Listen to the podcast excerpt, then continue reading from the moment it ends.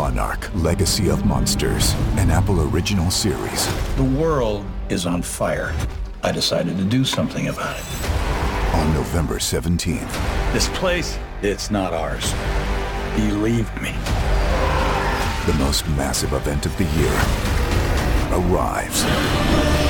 If you come with me, you'll know everything I promised. Oh my God, go, go, go! Monarch, Legacy of Monsters. Streaming November 17th, only on Apple TV+. Vaginas are absolute magic. And Ollie is here to give them the respect they deserve. That means shame-free supplements made with clinically studied ingredients to keep your pH in check and your pleasure a priority. Put yourself on top. Go to Ollie.com today. These statements have not been evaluated by the Food and Drug Administration. This product is not intended to diagnose, treat, cure, or prevent any disease. Hey, I'm Jamie Glowacki, and you are listening to Oh Crap! I Love My Toddler, But Holy Fuck. This is a podcast for conscious parents who drop the F-bomb a lot. Hey guys. Welcome. I'm very excited. Today I'm talking with Shonda Moralis. She is a psychotherapist and a licensed clinical social worker, and she is the author of two books. But check out the name of these books. The first book is Breathe, Mama, Breathe. And the second book is Don't Forget to Breathe. So how great is that? Because you know, I'm a big proponent of breathing. So welcome, Shonda. Thanks. Thanks for having me, Jamie. Yeah. Why don't you introduce yourself and tell us a little bit about you and your work? Sure. So I am mom to two kids, 20 and 10, so 10 years apart. And people find that interesting. That's been an interesting experience for me as well. And like you said, I'm a psychotherapist. I've been in private practice for a number of years, in the field for about 25 years, and practicing mindfulness and everything related to that, and stress-related disorders, treating women especially, for a number of years. And so I bring all of that together and help moms who are struggling, moms. And I know today we're going to talk about mostly moms in the trenches with little ones who are, you know, who have those everyday stressors, as we all do. Yeah. We were, so you guys, we tried recording on I'm doing a new recording platform so I can get all fancy on YouTube. And because nothing ever goes according to plan, we had to switch over to Zoom. So we had already recorded like 8 minutes. So we dug in a little, but one thing Shonda and I were talking about was she works with actual like CEOs and high powered people. But I was like, hey, listen, I have some CEOs and high powered people in my audience, but mostly I have moms who are exhausted. And one of the things you guys know that I care so much about is the pause before we lose our shit. So we always have that. If we break it down, right? Our kid does something, it activates us, it triggers us. That is almost always going against some sort of core value we have, or it's a childhood wound of our own, right? But we can't always unpack that while we're parenting. We can try, but trauma work is so hard when you're in the trenches. And I swear to God, kids were put here to just pour a little salt in that wound. So they're like, deal with it. And end this generational trauma, right? Oh yeah. But before that happens, when we get white hot, when we get red with rage, and we start saying those catastrophic things that are the true things that do the damage. Losing your shit isn't causing your kid damage. It's the things you say, the always, the never, right? So what do you have for us? What do you have for us for that pause? Because I'm thinking some mindfulness. Right. And I just want to say, so not only words, but you know, it's not just words that could be damaging. It could be the unpredictability of our reactions. And so the more in control we are of our reactions and how we respond instead, then the better off everybody is, as we know. So coming back to fight or flight, I'm sure you've talked about this before, but you know, what is going on when we are triggered, whatever that looks like for each of us, it's like, it is so fast often. I mean, sometimes it's building and we can recognize that, but it's fight or flight is triggered. And so what we know is our body's reaction to perceived danger. And of course, our kid not listening to us or having a tantrum is not dangerous or a serious threat to us, but our mind and body don't distinguish between a real threat, a car coming at us, let's say, and we have to jump out of the way, versus a toddler having a tantrum on the floor and we feel helpless. And so it feels exactly the same in our bodies and our minds. And so what we do know is that if we take those nice deep breaths, if we can remember and catch ourselves to recognize what's happening and take a couple of deep breaths, we send a signal to our brain. There's no immediate threat. There's no immediate danger. And our body and mind can kind of then choose to respond a little bit more. So it's interrupting that. It's that automatic pause, like you're saying. So what I teach is that if we are practicing a little bit of meditation, quiet, whatever you want to call that, every day, we are practicing that, it becomes familiar. It's a muscle memory. Just like if we're learning to swim or something, we can't just dive into the pool for the first time ever and be like, ooh, here I go backstroking. You know, we need to practice that on a regular basis. And then we've done it more often. So every day we're practicing a little bit. So we remember to use it and it just happens more automatically rather than our automatic habitual reaction of just losing it. Yeah. No, that makes perfect sense. First of all, practice. So I always say parenting, it's just practice. It's a practice. And like we all expect to be so good at it. And I even said to a friend the other day, they said something about, oh my God, you're so good at this. And I was like, dude, I'm 16 plus years into this learning curve. I said, you're 5. Like in any other industry, 17 years experience versus 5 years of experience is like no dear, but we expect to be so perfect. Right. But mostly, like I love the breath, but you just said something that I think could be so helpful too, because I realize I do this. One of the reasons, guys, you want to get good at this pause is because let me tell you about teenage parenting, right? Oh yeah. You have to pause because like their sarcasm and their eye rolls are like Tourette's. It's like they don't even mean it. My son will literally be like, ugh. Oh my God, Mom, I'm sorry, I love you. Like he just can't, it's like the worst kind of impulse control, right? My audience knows Pascal and I, my son we had a glitch. Like he was perfect till like 14. Then all of us. Wow, that was a long stretch. Well, I'm a single mom and he's my only. So we have like a much different relationship. But I realized I was being reactive. All of a sudden I was taking it personal. So I was like, oh, and I do like Spartan races. I do obstacle course races. And so I'm like all about the hard thing. And that we often have to create a hard thing because we don't have hard things. And so now when my son does this, I actually say like, this isn't the tiger because I know that like that lizard brain's kicking in and I'm like, like I'm in danger. And so I kind of didn't even realize I do it till you said it. That might be a really good way to get yourself to practice pausing. Like, oh yeah. Yeah. But you also, but you also have to have that second of recognition of, I need to say to myself, this is not the tiger. So yeah, it's recognizing I'm triggered, whatever that feels like for each of us. And the more we are aware of, in mindfulness, we talk about the triangle of awareness, which the points of our triangle correspond to our thoughts, our body sensations, and our emotions. And they're very much impacting one another, you know, all the time without our awareness. So anytime we can recognize even one point of the triangle, and often body sensations are the most obvious. You know, my jaw is tensing, I'm gritting my teeth, my hands are clenched, my butt's clenching, whatever that is that we do. And we all have a signature way that we individually will hold tension in our bodies. So the more tuned in you can just recognize, oh, that's my cue. Breathe, right? Just take a few breaths. And then you say your mantra to yourself, which is, this is not a tiger, or whatever it is that fits for each of us. And we have to, that's the thing about this parenting thing. And you talk about there's, you know, we can have guides and we can have guide books, but we all have to make it individual because it's so unique. Everything is so unique. The kids, we are, the situation, the moment. Yeah. So that's what exactly makes it a practice. And there's always room to do it again, better next time. And I always talk about good enough is great for parenting because we are so hard on ourselves. I mean, it matters so much to us to do the right thing that of course we're going to take it so seriously. So I always feel like if we can give 75% of our effort, then, which feels super uncomfortable because you're like, oh, I'm going to mess them up. Well, you know, we're sort of messing them up anyway all the time. And we just try to cause the least amount of harm.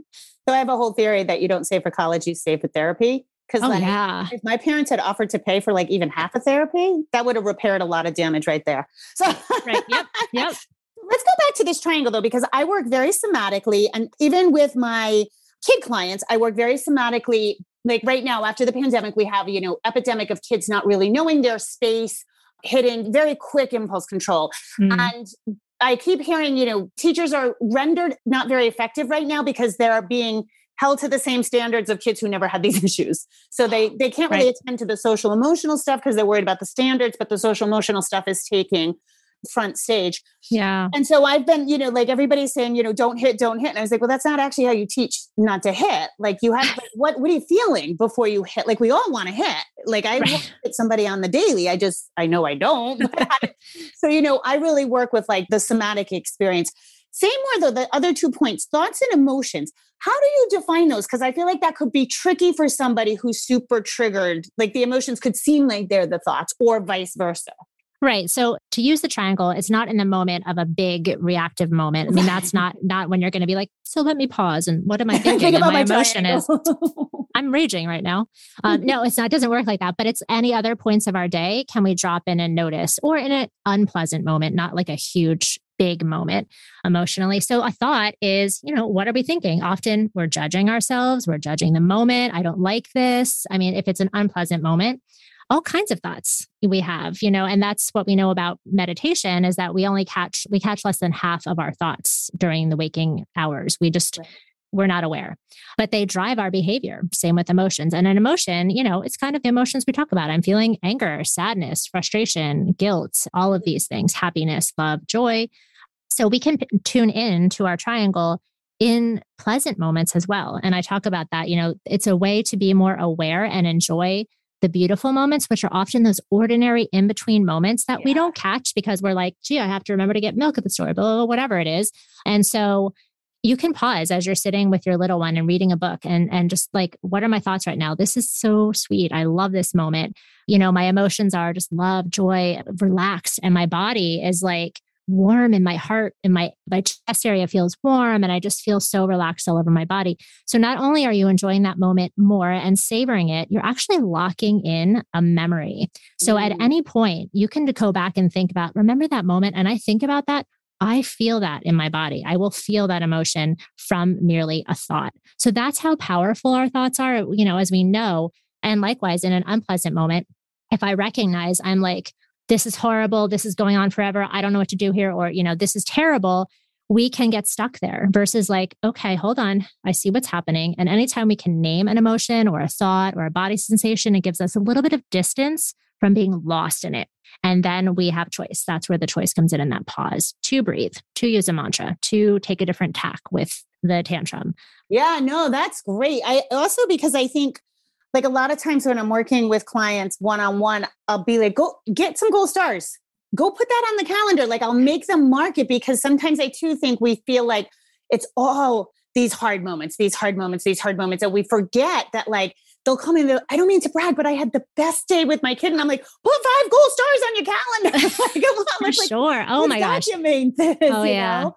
I talk about that all the time with moms, you know, giving ourselves high fives, really being on the lookout because it's one of these things that, you know, we juggle 1,000 balls at a time, you know, in our minds, what we're doing logistically, all of these things.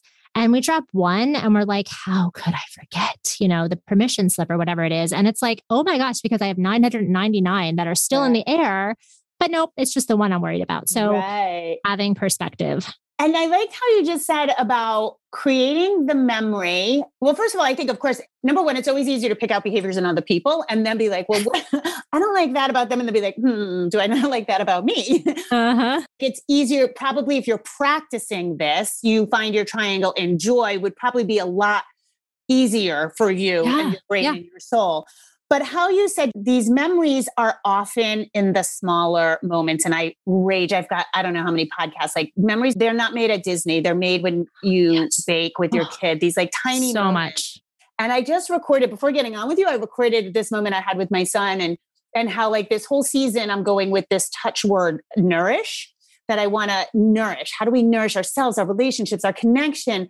And I said, you'll know you're there because it's when you feel like a stellar mom. Like you're just like, you know, I don't know if you're rolling out the door, you're like, look at me, I'm fucking Betty Crocker. Oh yeah. My kid's like doing the right thing. And you have this like deep connection. You're like, this is what I thought it would be like. Yes. And so I say, those are the memories. So whenever you find yourself in that, luxuriate it and like slather that on like coconut oil and just be like, yes. And so like, you can, like you said, take that picture so you can go back to it.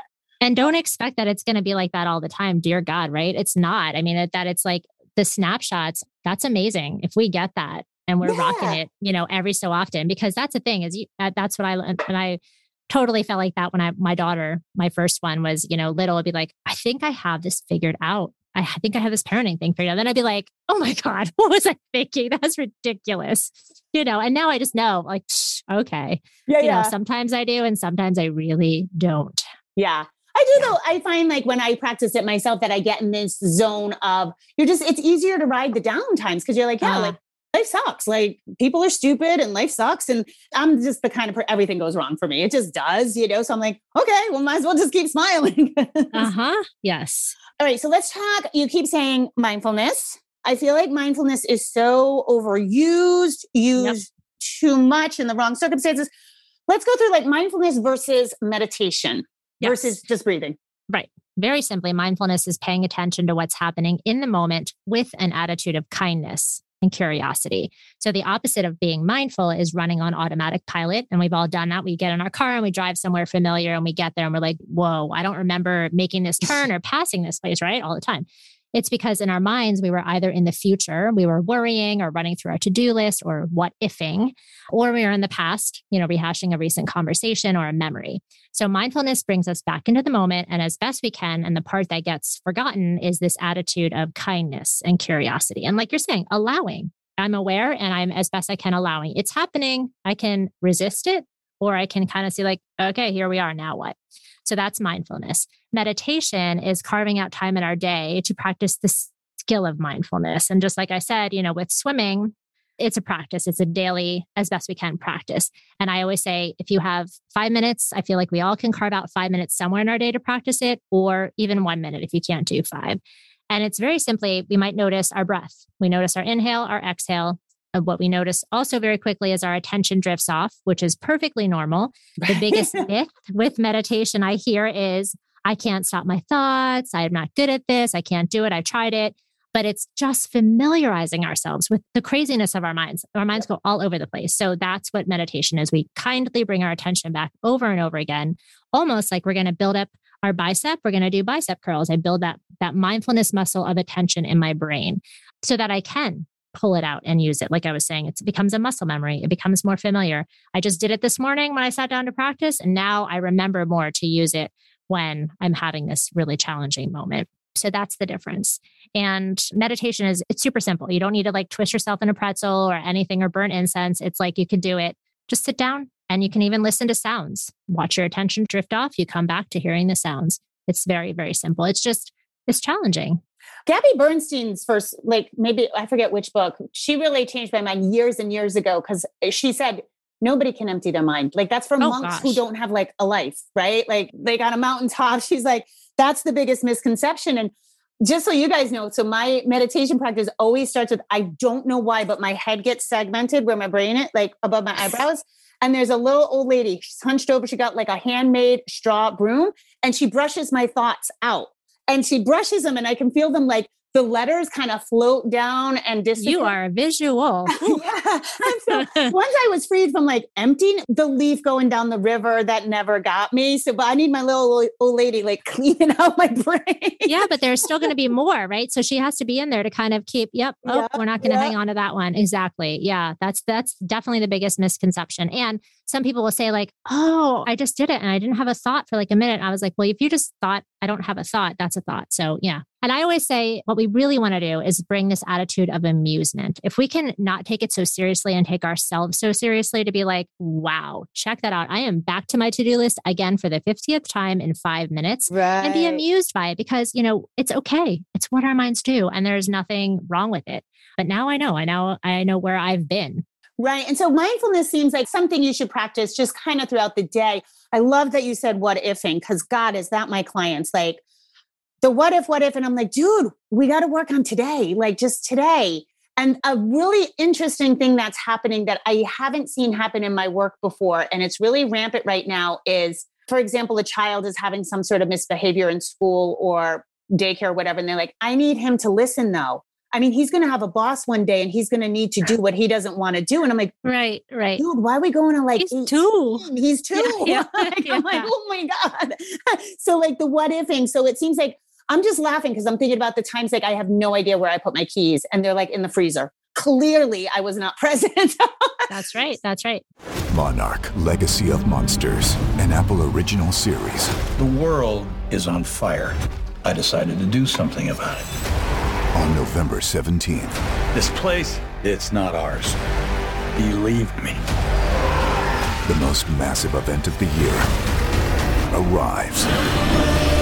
If you come with me, you'll know everything, I promise. Oh my God, go, go, go! Monarch, Legacy of Monsters, streaming November 17th, only on Apple TV+. Yeah, so it seems like mindfulness, you could even drop in like kind of almost continually throughout the day. Like, I'm holding my steering wheel. I'm going to actually put on my directional and pay attention to the road.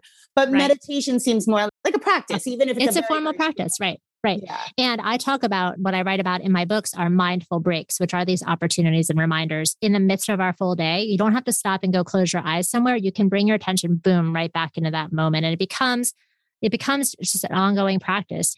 We start with one and then we let that become a habit. And then we stack on another mindful break. And there are, dozens that I have in my books, but it is exactly that. So, but it's that powerful combination of starting your day with just a few minutes of guided meditation or getting quiet, whatever you want to call that. And then sprinkling your day eventually with a bunch of mindful breaks that will pull you out of autopilot throughout your life. So you are more in control. I mean, really, so we're more in the driver's seat of what the heck is happening. And we can't always be there, of course, but more so. And then we're more intentional with where we place our time, what we prioritize, how we react, all of it, which is what we all want. What would you say for like a crazy mom? So is it like starting? Well, also, because here in my head, I'm really good at hearing resistance from the masses. Yeah. So like, I don't want to meditate. I want to take a nap. I want to have a glass of wine. My me time is Netflix. Like, So like, I'm a huge sleep proponent. So I'm like, go to bed. You're not binging Netflix till you're exhausted isn't me time. But I get a lot of resistance. So I imagine you do too. So yeah, totally. And I love it. This in and like convince the crowds. Absolutely. I love talking about this because completely.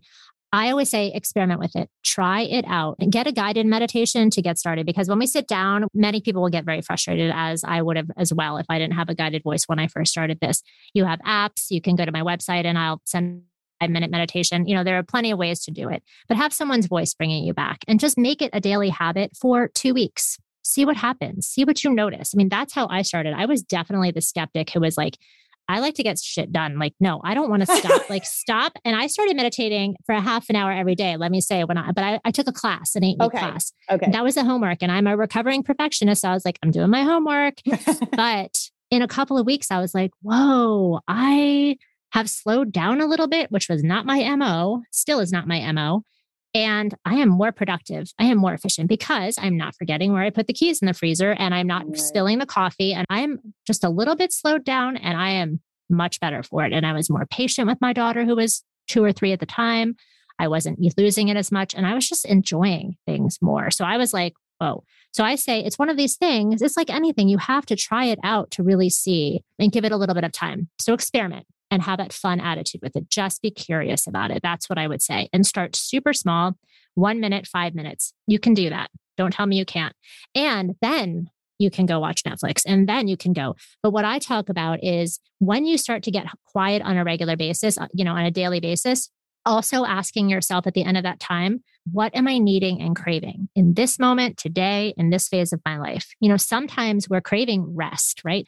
But sometimes we're craving a Spartan race and it's like, dang, I'm ready to go kill it somewhere and do something really hard and fun. And sometimes I need a little balance, so the balance is off, but it really helps us clue in and kind of get clear about what we're craving. So maybe it is Netflix, then go for it. But The problem is we don't pause to ask ourselves, is this really what I'm craving? Or is this just my habit or all I know to do to kind of numb out? There's a difference between coming out and really being there for the Netflix. Yeah. And I also think, cause I know I'm in New England, so fall just hit, the crisp air and it's like, man, you can just feel the hibernation energy. You just want to care for yourself differently, Yeah. But also I just wanted to point out, you guys, a personal experience I had. I always feel slightly psychotic cause I do I love Spartan racing. I'll train hard. And then there's these days where I'm like, I just need to be in a sauna. It's just different, And then I constantly forget, even though I'm well aware of this, I've talked about it a lot on the podcast.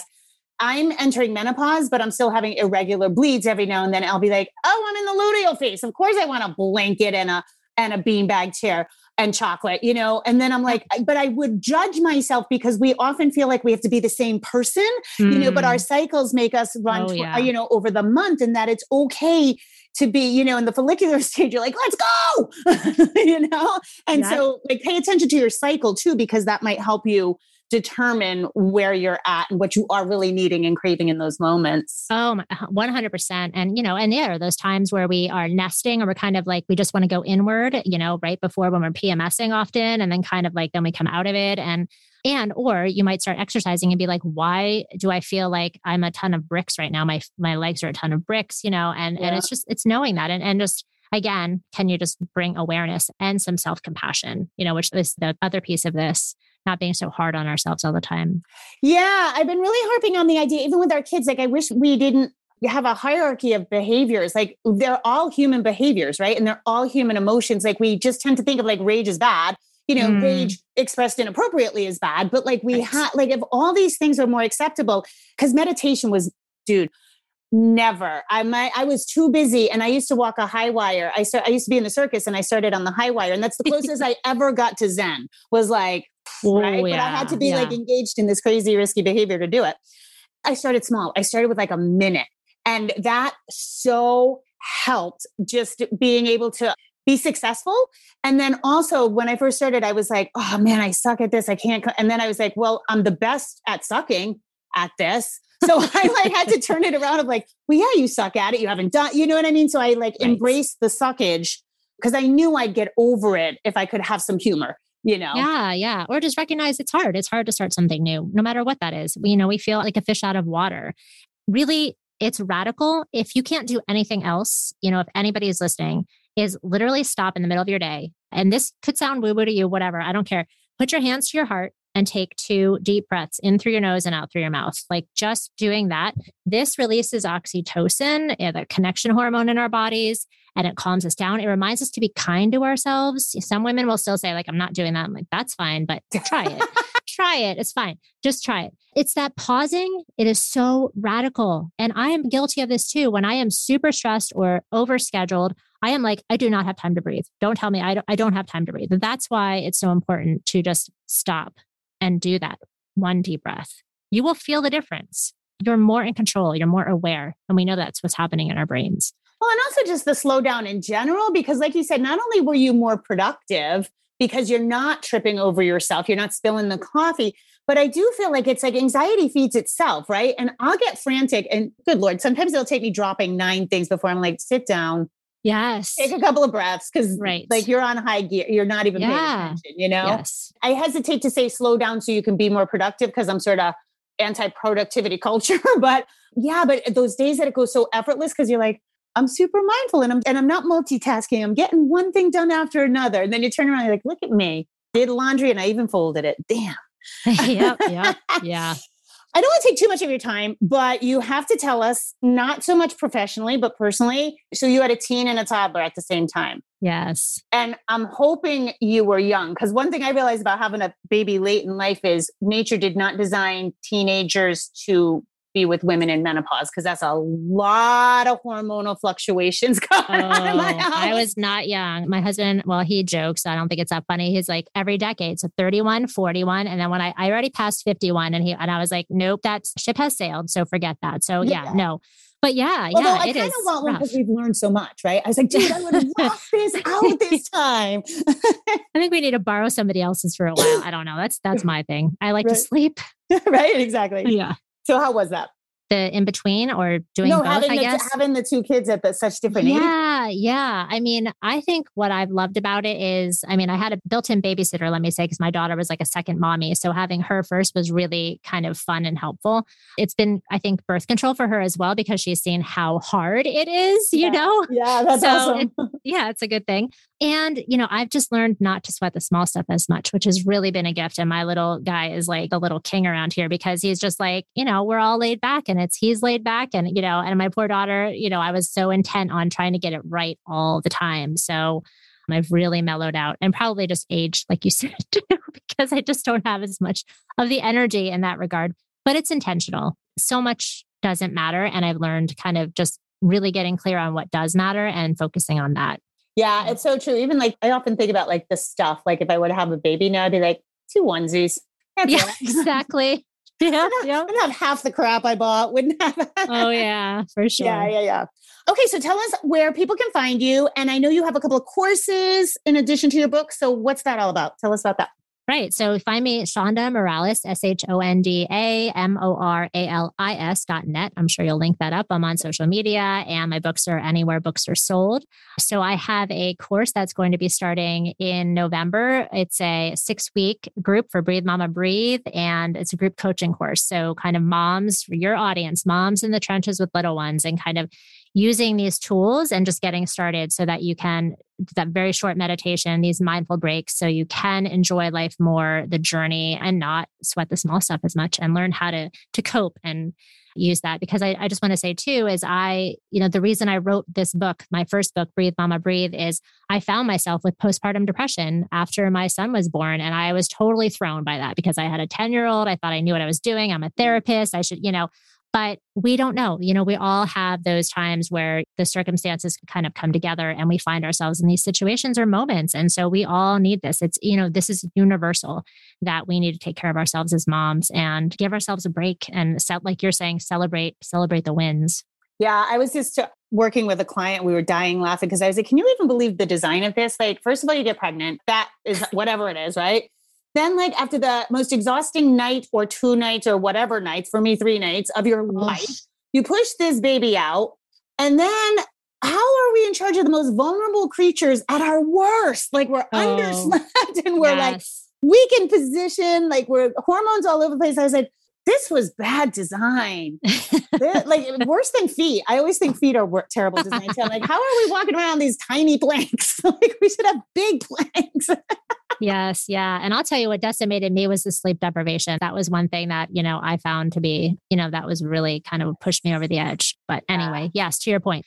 Yes. So course and books and working with women to help them and moms. Oh, thank you. This has been so great. We can't stress breathing and self-care and like that pause. I just feel like we could talk about it like every day and still moms would be like, nope. I got my things to do. I'm okay. Yes. Yes. It will catch up with you. Yes. All right. Thank you so much, Shonda. Thanks, Jamie. Take care. Okay. Bye, everyone. Just a reminder, if you need additional resources, I have Oh Crap! Potty Training. I have Oh Crap! I Have a Toddler. Those books are available everywhere you want to find a book.